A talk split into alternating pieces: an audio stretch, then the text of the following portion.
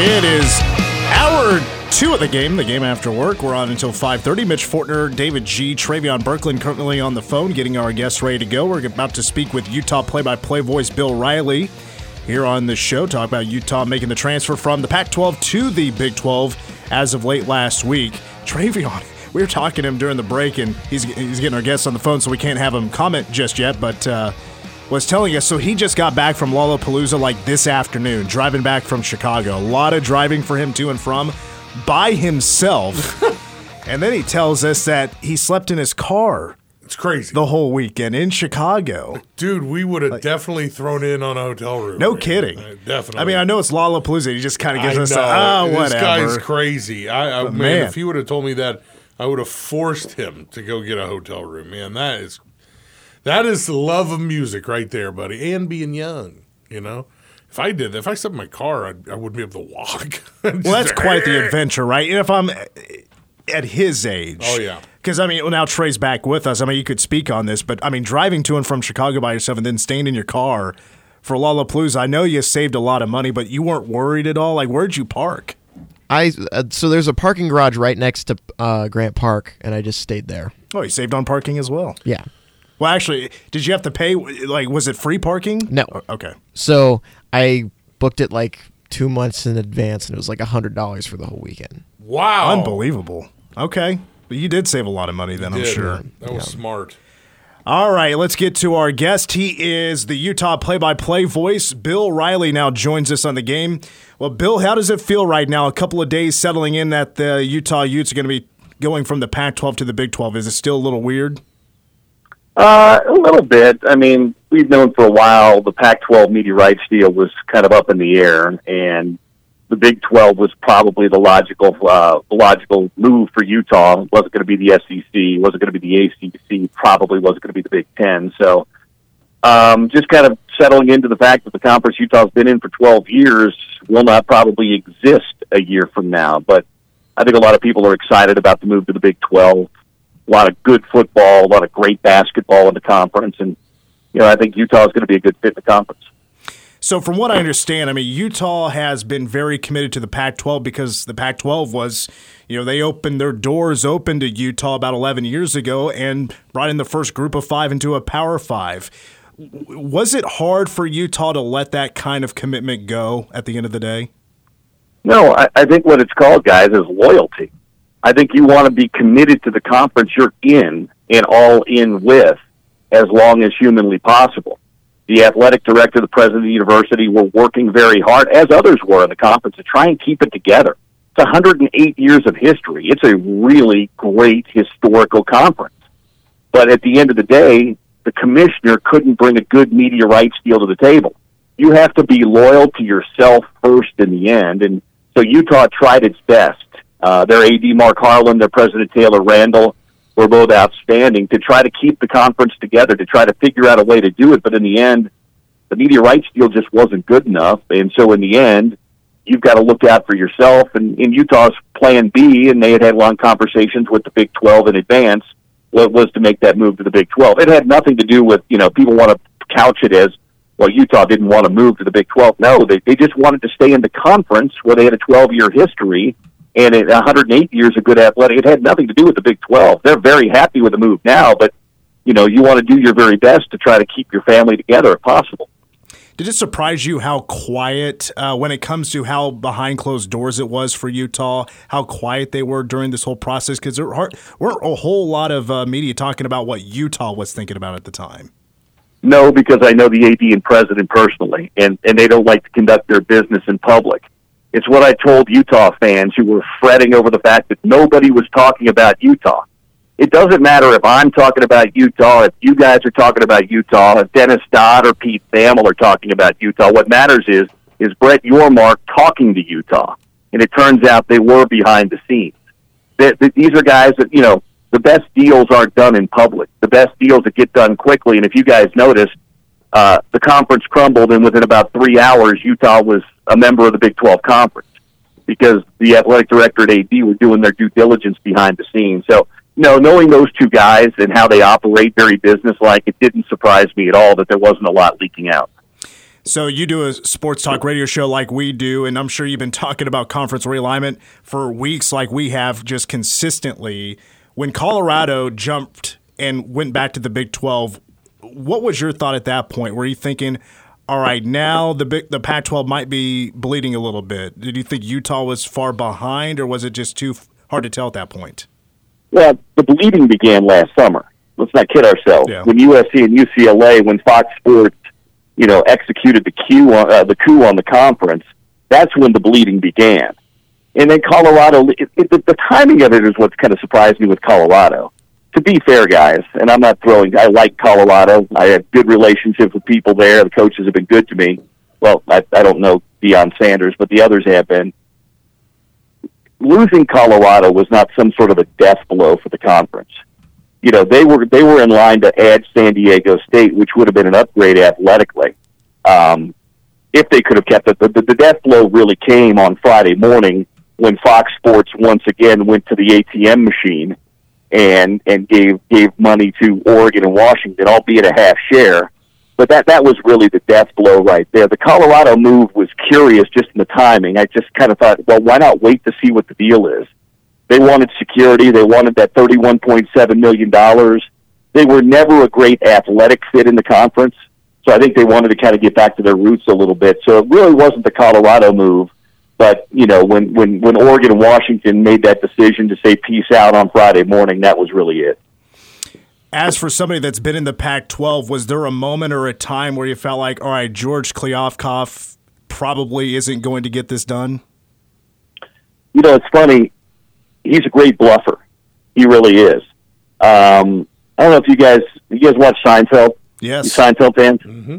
Remember the episode where George took Susan's parents to the end of Long Island? Mm-hmm. Yes. He kept mm-hmm. telling them and telling them there was, there was going to be something there at the end of Long, and then they got to the end and there was nothing there. But he was confident the whole way, like he was selling it the whole way. That's kind of how I felt with George Kliavkoff. He was really confident in selling that there was going to be a really good media rights deal, and he sold it. I, he sat right across from me. I was at Pac-12 Media Day a couple of weeks ago in Las Vegas. Sat across from me, smiled at me, shook my hand. He said, "I'll see you August 31st when the Utes play Florida, and we're going to have a new media rights deal. It's going to be great." I mean, he sold it. He had everybody believing, even the presidents, CEOs, and ads, you know, believed that there was going to be some sort of a a uh, a bailout, some sort of an extra something to the Apple deal, and there really wasn't. So he was a good guy. He is a good guy. Um, he inherited a pretty bad situation from the prior commissioner, Larry Scott, but he really only had over the last 13 months. He had one, one really one job, and that was to get a media rights deal that kept the conference together. He wasn't helped at all when Brett Yormark jumped in in front of him and got that deal done with Fox and ESPN. I think that gobbled up some of the money that might have been available with linear, and so I think he was forced to go with the streaming side of it. And I don't think streaming's a bad thing, but I don't think it could be your only thing, if that makes sense. I don't think we're ready for the point yet where it's your only thing. And it was really the Pac-12's only thing, and that's going to be ultimately George Kliavkoff's legacy um, as Pac-12 commissioner. You know, Bill, I think it's easy hindsight being 2020. You look back though and it kind of felt like a lot of people nationally um, kind of saw that that that the, the deal wasn't going to be there or the way he just kept kind of kicking the can down the street we all kind of thought there is no deal. He's just kind of stringing this along. Do you think it was the schools athletic directors and presidents just really wanting this to happen? And maybe um, you know colorado you said the timing was a little funny. Maybe it was just them being proactive and saying look we don't have a solid deal. We need to get out of this thing.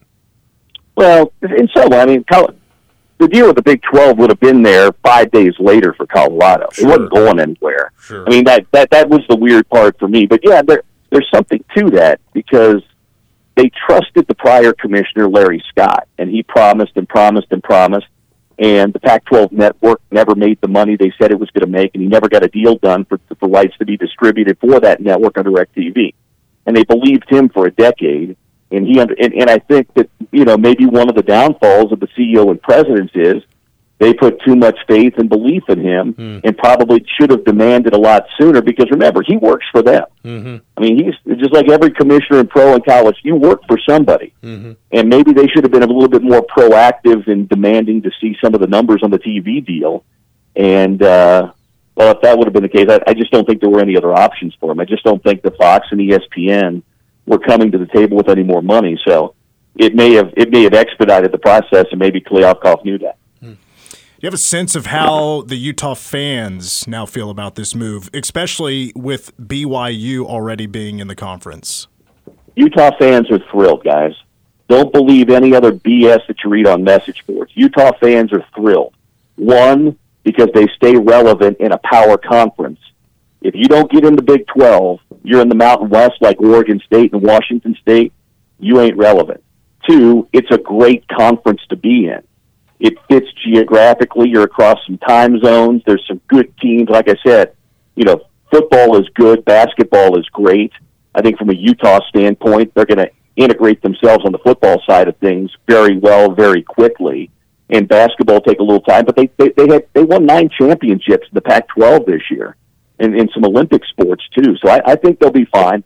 And, and the BYU thing um, is great.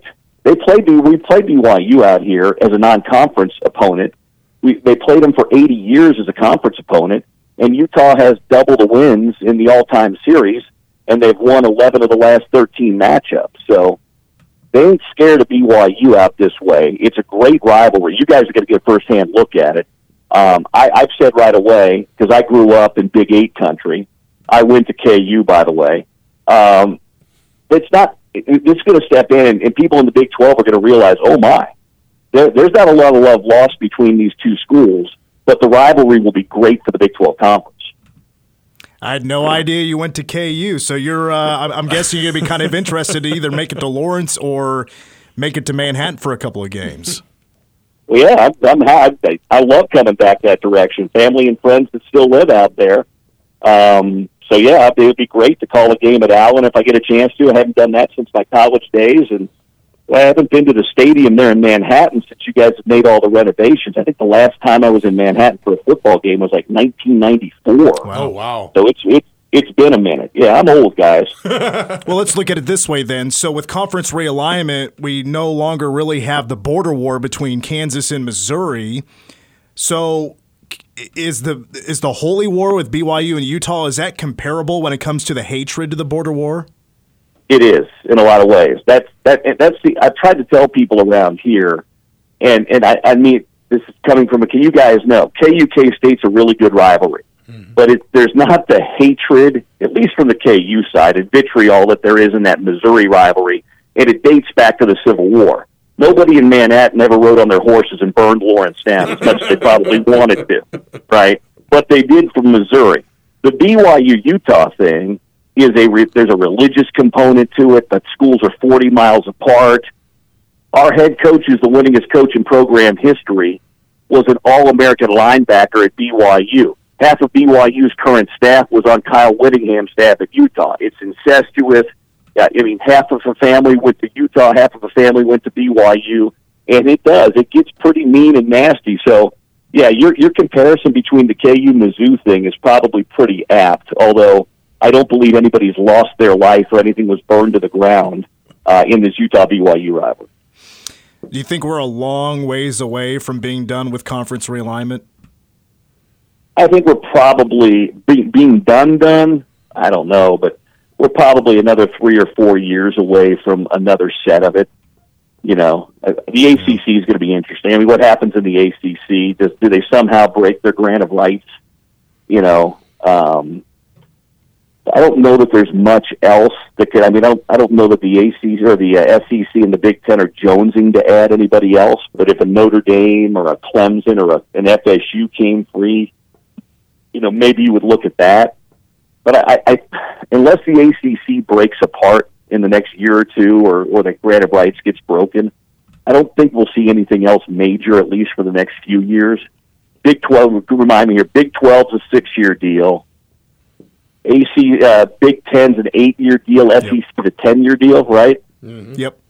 So, so the, the, the Big Twelve deal is going to come up again before the other two biggies. Right. and and, and the ACC is another twelve years. I mean, who in the world signed that thing? so, I mean, I, I don't I, I don't really foresee it another major. But but then again, I didn't foresee this either. I didn't foresee USC and UCLA leaving last summer either. But you kind of have to be in a window where you know grant of rights and conference media rights deals are up because it costs you a lot of money to buy yourself out of those deals. So I, I'm sure there'll be another major round. I think we're going to get to either two or three big conferences by the time it's all said and done. But that might be a decade away. So that'd be my guess right now. All right, Bill, to wrap up, um, you know, Utah has been top dog really in the Pac 12 for the last few years, winning back to back championships, making it to the Rose Bowl. I'm sure also a, a, hard part of this is making the transfer is that you guys are top dogs in the Pac 12, and now you're making the transition and you're hoping not to have to hit a reset button. But in 2023, I know Cam Rising is back, trying to go back to back to back with championships uh, in the Pac 12, and you're probably just a couple of games away from really making an argument for the uh, college football playoff. You think Utah in 2023 is going to go out with a bang in the Pac 12? I do. They, it's not just Cam Rising back; it's 17 starters back, wow. coaching staff in place. Um, you know, it's it, it's it's a good team. But here's the thing, guys: SC's really good. Washington's yeah. really good. Oregon's really good. Oregon State's really good, and Utah plays every single one of those teams plus UCLA. Oof. So it's it's a freaking gauntlet this year. UCLA skips, I think, Oregon and Washington, but everybody pretty much plays everybody this year. I think they've got a great. If, if Rising stays healthy, you know, there's something to. And you guys know this. There's something to because Snyder did it for so many years, and Klieman's building it now. There's so much to having a championship mentality and, and guys that have been there and done that and, and Utah's got that. There's not a single guy on their roster except for a true freshman that hasn't played in at least one Pac-12 championship game. They've been to four straight. They've won the last two. They've been to four straight Pac-12 championship games.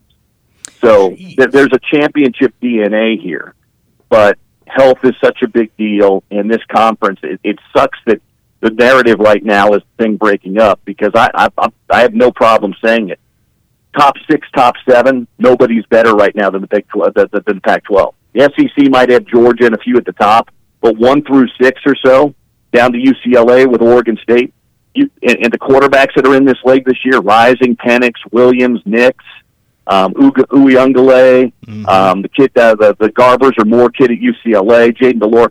This this conference is going to be so good this year. So I, I think Utah's got a really good chance to do it. But man, it's a tough league this year. It really is. Well, Bill, it's uh, been a pleasure to talk to you, and uh, we'll see you in the Big 12 here very soon. Thank you very much for your time. Hey, call me anytime, guys. I'll talk to you soon. Looking forward to it. Thank you so much. That's Bill Riley, play by play voice of the Utah Utes here on the game. Uh, what do you think, Trey? Do we have about a minute or two left? Sure. Okay.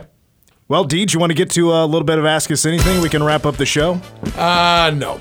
Okay. So that's gonna do it for the show, everybody. hey man, Big thank you to Bill and besides like K State, and besides wrestling, what fanhood are you a part of that you will defend to the end? You take it personally when people get the band Ghost. oh, I love the. It, it's it's a definitely a different taste, and I've tried to get Lindsay uh, oh, on the yeah. bandwagon a little bit. I've played a song or two for her, and I can kind of tell it's it's registering a little bit, sure, but still qu- isn't quite a fan. Yeah. Uh, but I- am definitely a big Ghost fan. You and former uh, K-Man reporter Sam Honeybuns. Yeah. He, he's a huge Ghost fan. After he show, saw that show, he is all in on them. And pe- when people say anything about him online, I see him just go. Well, and when it comes to wrestling, I mean specifically AEW. Yeah. You're a huge proponent of AEW. Well, I mean, when they go from one year being worth $5 million and now they're worth close to $200 million, I mean, they're doing something right. Plus, about to put on the biggest wrestling show when it comes to a paid attendance the world has ever seen. Ooh, So, I mean, jump on the bandwagon now, punks. What about Trey? What is Trey? What's he on the bandwagon for these days? I mean, live or die. Music's the obvious one, but Michael Jackson. Yeah, I was gonna say being a moonwalker. Well, it's tough these days, you know, and we go through a lot of you, ridicule and crap. So just say what everybody else thinks when Michael Jackson comes up. Just just mention it to Trey, and he you can see the blood boil, and and he starts he starts like he's a lawyer and starts documenting the times and dates where and where Michael when it comes was. when it comes to the negativity, because trust me, I've spent my whole life having to Trying to defend, defend him? yeah, and the whole thing. So, you know, I'm sure old Blue Valley High School has a little tough. yeah. For me, it's BLTs. Actually, it's actually more tomatoes in general, but BLTs as a uh, a great sandwich and a great meal. Uh, BLTs don't get a lot of love, and everybody out here hating, especially tomatoes. Man, I'm not a, pota- a, po- a tomato guy. yeah, I, I, Like sliced tomato, a no lot of people, man, I just slice them and put a little salt on it, and down the hatch, baby. Also, I'm I'm pretty big on uh, ketchup being an overrated condiment. Ooh, you're not you're not a ketchup guy. I mean, I'm fine with the like the spicy ketchup from Whataburger. I think it's great, but I think once you've had it, that regular ketchup just just does not do it for you. Like if ketchup is the only condiment available and I'm having some fries, I just won't have any sauce for my fries. Do you uh, keep your uh, ketchup cold? Yes.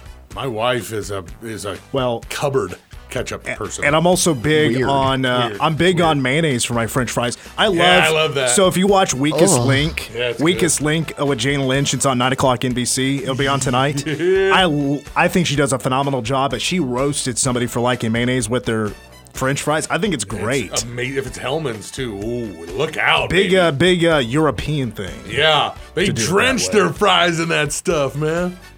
What do they call Whopper? I don't know. I didn't Also, to have you ever had? It's called horsey sauce. It's at Arby's. Oh yeah, dude. I don't know. I I for some reason I never had it till like Oh. three months ago. Love that stuff. I mean, it'll burn your insides if you have a little bit too much to it on one bite. yeah, But man, It'll is it let you have delicious. it. It's good. Oh, I'd rather have that than than any ketchup, pretty much. Hmm. All right, we're back for an hour and a half tomorrow for Trey Deech. I'm Mitch. Go Cats.